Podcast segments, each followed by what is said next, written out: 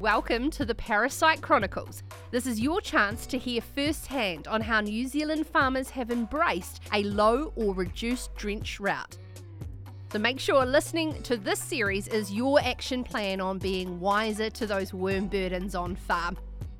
This is a bonus episode on the Parasite Chronicles as an on demand recording from a webinar that was recorded in November 2022 featuring Massey University researchers Anne Ridler and Karen Hytten, along with Wormwise Program Manager Ginny Dodunski, who discussed their work on farmers reducing drench use on farm.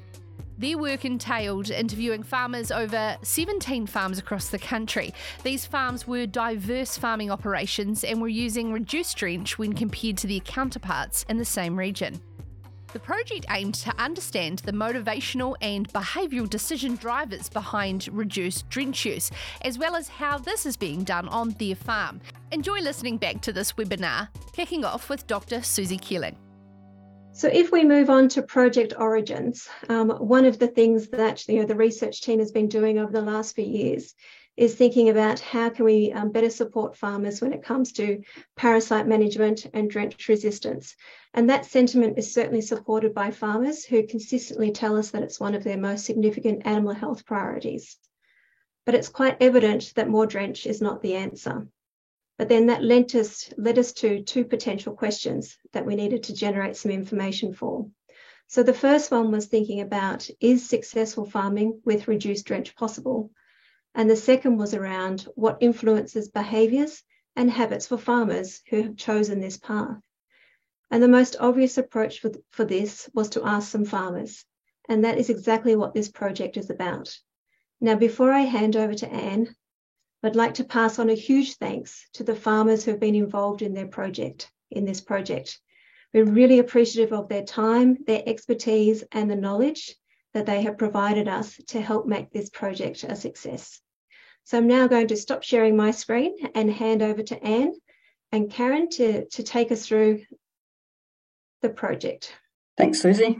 So I will share my screen and we'll get started.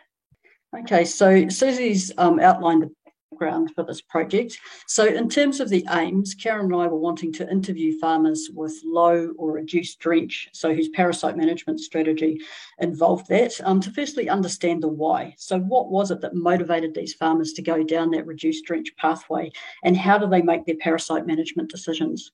And secondly, we wanted to understand the how. What does their parent parasite management strategy involve to facilitate or allow that reduced drench use? What are their operational processes?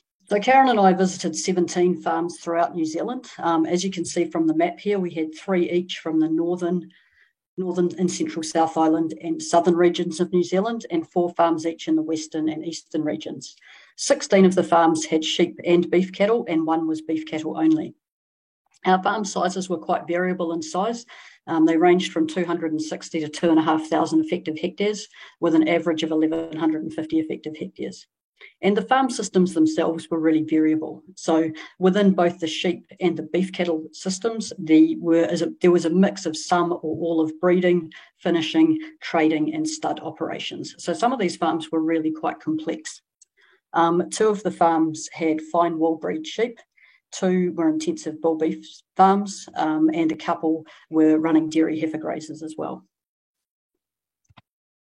So the farmers that we interviewed had varied priorities and uh, philosophies of farming, but some really clear themes emerged from all the farmers that we spoke to, including wanting to feed stock well, being proactive about animal health, and the importance of paying attention to detail.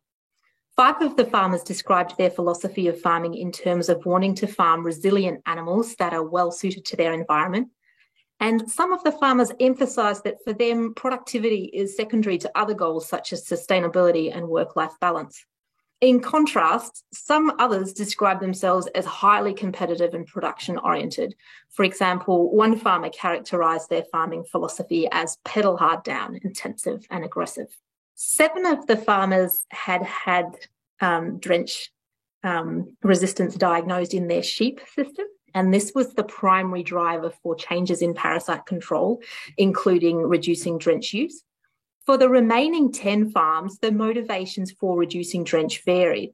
All the farmers were aware about the issue of drench resistance and concern that it may emerge on their farm in the future was certainly a factor contributing to several farmers' decision to reduce drench use. Uh, five farmers also mentioned that broader desire to breed and farm more resilient animals well suited to their environment, while some farmers' desire to use less drench was associated with the goal of using less chemical inputs on their farm more broadly.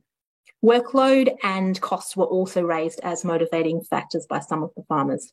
Um, farmers described using a really wide range of different sources of information about parasite management. So, all 17 farmers identified vets as an important source of information. And farmers from eight farms also identified scientists as a source of information that they used. Seven farmers referred to Wormwise workshops and the Wormwise website, and rural newspapers, farmer discussion groups, and the internet were also identified. Um, some farmers believe there's plenty of information available, but many argued that there's not enough, or that the information that is out there can be confusing, conflicting, or contain mixed messages. Um, in terms of making decisions about um, drench use, we found that the farmers really varied in their decision making processes. Some collaborated really closely with their vet or other animal health advisor, um, meeting with them regularly and having in depth discussions regarding all aspects of parasite management. Um, and these um, farmers really made decisions collaboratively with a high level of communication and trust. At the other end of the spectrum, we talked to farmers who were making their decisions about parasite management independently. They gathered information about parasite management from a wide range of sources. Um, often their vet was one of these sources, but had minimal, if any, direct input into making those decisions. So, when it comes to the how or farmers, how farmers were um, running their low or reduced drench system, a really standout theme was the importance of monitoring. And it was really clear when we were talking to the farmers that with their monitoring, they were taking multiple factors into account when they were making decisions. So they weren't making decisions based on a single or one or two pieces of information. They were taking a whole bunch of factors into account. And the thing that really stood out most strongly in terms of monitoring was observation or stockmanship. So all the farmers talked about how they prided themselves on their stockmanship or observational skills, or how observation and monitoring animals was really important to their system. Um, within the sheep systems, particularly within young sheep, fecal egg counts were um, used on, on pretty much all the farms, um, either occasionally or frequently, um, or farmers had used them in the past. And with that information, they now felt that they had a pretty good handle on what was happening with parasites on their farm. Live weight and body condition score were also used, but there wasn't a big emphasis on these.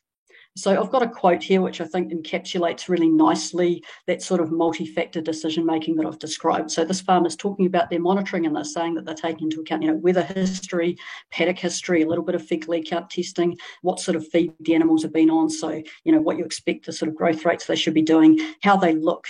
So, you know, just emphasizing that again that monitor that observation really important but also taking lots of lots of things into account when making those decisions 1500 kilograms is the lowest that they want to graze lambs down to. Um, cross grazing, so either with alternate species or with older animals of the same species, were also highlighted. So having you know grazing systems that ensured that there was high levels of cross um, grazing or that was in, all integrated to um, re- reduce larval contamination. And for some farmers, rotational grazing and frequent shifts were also emphasized. So again, I've got a quote which I think encapsulates that quite nicely. So this farmer's talking about, you know, having a balanced sheep and cattle ratio, good rotational grazing and higher covers. And then they say feeding well is huge. Good condition stock can fight off more things than poor condition things that are struggling along. So just emphasizing that that, you know, that feeding well was, was a really strong theme. Of our 17 farmers, 11 of them were using crops either always or sometimes. Um, but for virtually for most of them, the parasite control aspect of that was not a big priority. They were using crops to um, match feed supply and demand or to improve animal growth rates. Um, so only two farms were using crops specifically with a focus on parasite control, um, and they were both using rape or kale. 14 of our farms had breeding ewe flocks that bred their own replacements, and in six of those, they were had a genetic emphasis, so they were using um, maternal breed rams with, with parasite resistant genetics. Now, all the farmers we interviewed did use some drench, Um, and different farmers had different approaches to their drenching and their reduction in drenching in different stock classes. So some farmers had mostly focused on reducing drench use in their ewe flock. Some had focused more on reducing it in their lambs, and others had reduced it in, in both. Um, it wasn't an all or nothing approach. You know, even some farmers that were trying to use very little drench in their ewes and in their lambs, like one, for example, was still regularly drenching their sale lambs because they didn't want to compromise the growth rates of those sale lambs, and they figured the quicker they're off the farm, the less drench, inputs they needed. Um, just remembering as well that our farmers were at different stages of their reduced drench journey. Some were fairly early in the piece, and some had been doing it for, for many years. So within the ewes, about a third never drenched their ewes or only did so very rarely. Um, just over a third would only drench, you know, small numbers of low body condition score ewes from time to time. And in most cases, they would then either cull those ewes once they regained condition, or they would put them in a B mob or a terminal mob and not breed replacements from them. However, 25% of them were still drenching some or all used pre-lamb, uh, mainly with short-acting products, and 1 or 6% was drenching two um, in late summer for barber's pole. With the lambs, um, all of our farmers were drenching their lambs at weaning, but then after weaning, one was drenching sort of every 28 to 30 days, so regularly to February. Just over a third were drenching regularly through to um, autumn, April, May, and the, the remainder, so 57%, were only drenching lambs on the basis of monitoring. And I've already talked about the sort of monitoring that, that was being used. Okay, so in terms of approaches to cattle drenching, this was highly variable. Um, our cattle systems were quite variable anyway. Um, in general, with most of the more sort of semi-extensive cattle systems, drench use in cattle was, was fairly infrequent and it was mainly based on visual monitoring. We did have some intensive cattle systems here, though we had two um, intensive bull beef systems. We had steers being finished under pivots and we had dairy heifer grazers. And in those systems, they were sort of, the, the reduction in drench use was, was either increasing the drench intervals um, to some degree, carefully, um, and or um, minimal drench in cattle that were older than about 9 to 14 months. So really trying to tail off the drenching once those cattle got through to an age that, that they were getting a bit more robust towards parasites. Um, and these intensive systems also had a big focus on refugia. So none of the farmers we spoke to were able to provide detailed information regarding the financial impacts of farming with reduced drench inputs. In some cases, this was because they'd been farming in this way for a long period of time, so didn't have anything to compare their current performance with. Uh, in other cases, where farmers had more recently reduced their drench use, it was difficult to quantify the impact of this change because it was just one of many changes that they'd implemented, sometimes in a very short period of time.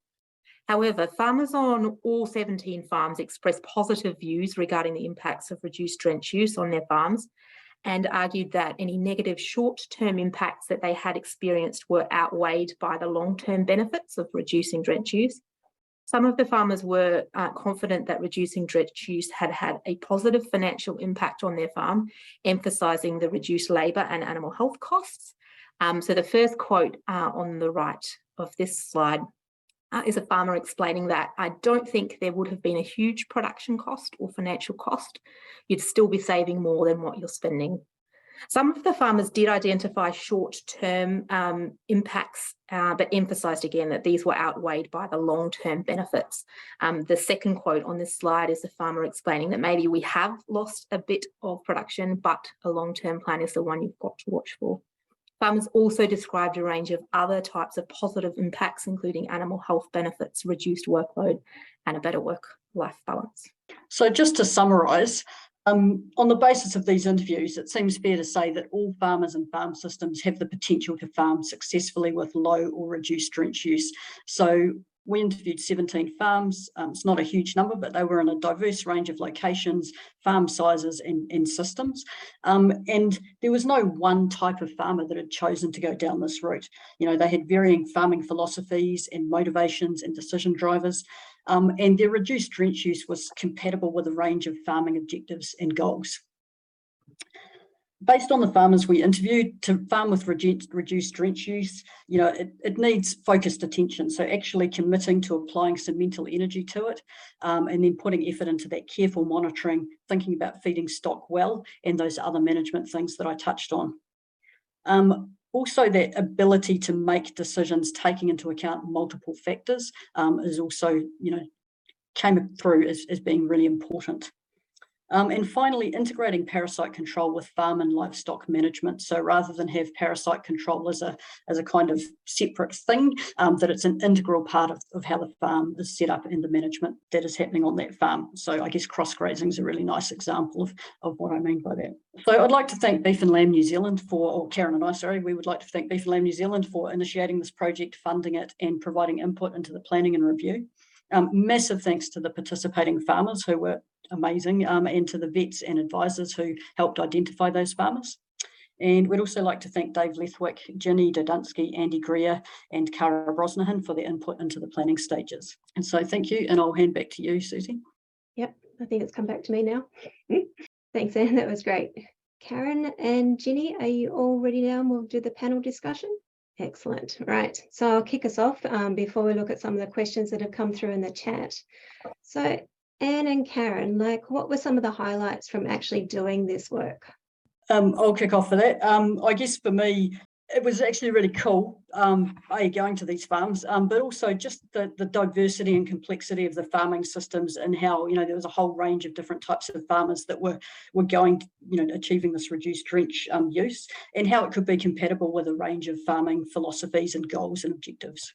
How about you, Karen? Also add just getting the opportunity to speak to the farmers. Um, they're incredibly generous with their time and really willing to take that time to share with us their knowledge and experience. I learnt so much and I was really inspired by their passion and their commitment to taking on this challenge of farming with reduced drench. Yeah, no, it's just been amazing just to kind of, you know, see all the quotes coming through and just, you know, that kind of, you know, how, how they've just embraced it and they've all kind of got, you know, those common goals and are working towards something you know, which they're hoping is going to be, you know, more sustainable for them in the future. Uh, it's been really cool to see the project evolve. So, you know, we've sort of, you know, talked about some of the highlights. Were there any aspects of, you know, like the conversations with farmers that, you know, were unexpected or surprised you?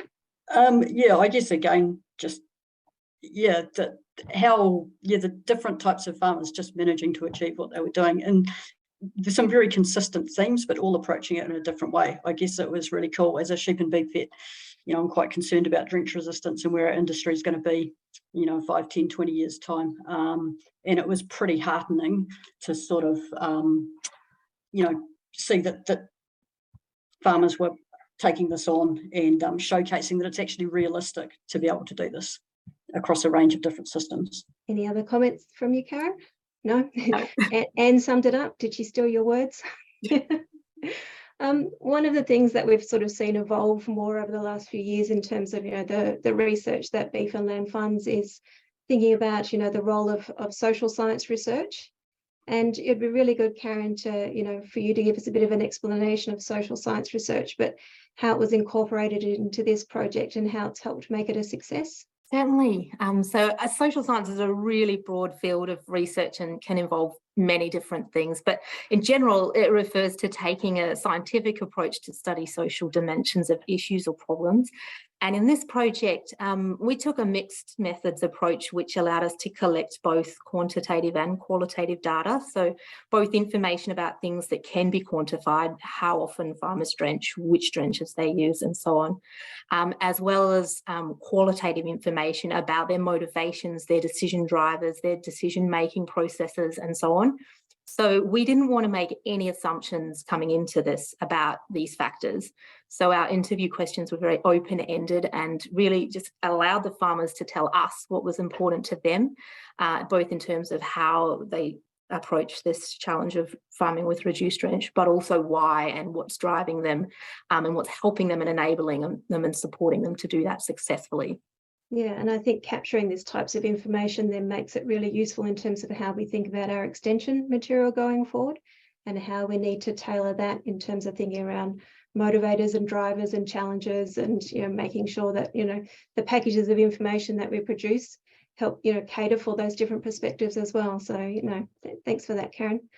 Um, often we hear that you know all farmers and their farms are different and you know acknowledging that this study was you know certainly a small sample size but you know very in depth um, were there you know any common goals shared by the farmers that were interviewed Yeah, you're, you're, certainly right. The farms were really different in many different ways. Um, but all farmers shared this common desire or objective of reducing reliance on drench and avoiding, or in some cases where it had already been diagnosed, addressing drench resistance. Um, and as we discussed in the presentation, there are also some shared goals in terms of feeding stock well, um, being proactive, uh, taking a proactive approach to animal health and parasite management specifically, um, and the importance of paying attention to detail and really staying on top of the parasite management program. So they definitely viewed it more as an integrated component of their farm system rather than we just need to tackle parasites. It's how it links to everything else to do with, with animal health as well. Yeah. So, so now, Ginny, you haven't completely escaped, um, but I will ask this question of everybody on the panel. But Ginny, if you wouldn't mind uh, answering first, um, what do you think are some of the most challenging aspects for farmers when it comes to parasite management? It's a nice, easy question. Sorry. I think um, Dave Leathwick's got this um, this term he uses called the drench gun jitters, and it's it's getting confident enough um, to to to not pick up that drench gun um, when when all the information that you've got in front of you says that you don't need to. Um, I think you know we have now farmed with regular anthelmintic use in sheep in particular and lambs in particular for you know four decades or more now um, and we are getting you know we, we sort of have a whole generation of, of people now who don't necessarily um, believe or think that that we can farm with a lot less drench. Um, and yet there are you know wonderful examples out there all over the place of, of farms that that do manage to do that. So I think it's a fear there's a there's a fear with a lot of animal health stuff about what will happen if you don't. You know we give copper just in case. We we do this drench now just in case. We do um, you know a pre-lamb treatment or a pre-tup treatment just in case because you know and I get it. On, on big properties in particular when things go wrong um, they can go wrong in a pretty big way. Um, but yeah, it's it's as Anne and, and Karen have said, you know, those themes that come through in terms of feeding stock well. Um, a lot of farmers had done monitoring, uh, quite intensive monitoring to begin with of fecal egg counts, and then sort of got comfortable with what their eye was telling them around stock condition feed and all the other things, and then backed off using so so much egg count monitoring and things like that. So it's it's just getting it's a whole new system to get comfortable with, right? Because um, none of the farms in this in this study were organic farmers or anyone that's that was very fringe. The, the um, you know standard kind of farming operations, but just doing it with less drench. Did that answer the question? That was great. Thanks, Ginny. Anne or Karen, do you have any further thoughts in terms of what are the most challenging aspects for farmers when it comes to parasite management? I definitely think the confusing and conflicting messages coming from different sources um, posed a challenge to some farmers, particularly farmers early in this early in the process of making changes. So was that around confusing published information or were they getting a combination of different messages from, you know, I guess different rural professionals or was it just kind of everything in general, you know? Um, both, in fact, yeah, even from two different vets telling them completely different sort of things yeah, that's certainly hard to navigate when you've got yeah multiple sources of information and it's yeah it's got varying levels of consistency between it. Definitely challenging. And do you have any thoughts? Uh, no, I think um yeah, I think what Ginny and, and Karen both said sums it up pretty nicely. Yep. Great. So I guess one of my next questions is thinking around, you know, like you've considered all of these different farm systems and based on, I guess, all of your collective expertise, do you think it's possible for most farm systems to you know re, you know have some kind of you know element of you know reducing their you know reliance or usage of of drench going forward. And and i guess the other aspect is do you think that you know perhaps the best approach to this is like a, a stepwise kind of a gradual sort of you know modification or integration into the animal health plan? Yeah keen to hear thoughts I guess from the study point of view, as we've, we've already said, you know, we had a really diverse range of farmers, locations, systems, um, you know, what was happening on farms. So from that point of view, you know, we hear sometimes farmers say, oh, you know, that wouldn't work on my farm because, or whatever. Um, you know, we, we obviously didn't cover every single farm system, but I, am not sure that that's that's true. Um, that you know, I think I think it could be possible on, on any farm. Um, but it really does require a, a mental you know, a commitment, like applying some mental energy to it, having a plan, thinking through it, doing the research, um, etc. And then depending on, yeah, probably as you say, Suzi, a stepwise approach to it. So, you know, the last thing we want, well, the last thing I, I would want, Ginny Margaret, is for people to go, oh, okay, I'll just pull back on drench and and with nothing, no other changes, because that's that's probably not going to go well. Um, so I'm going to pass over to Ginny actually to maybe if you want to talk around that as well, Ginny.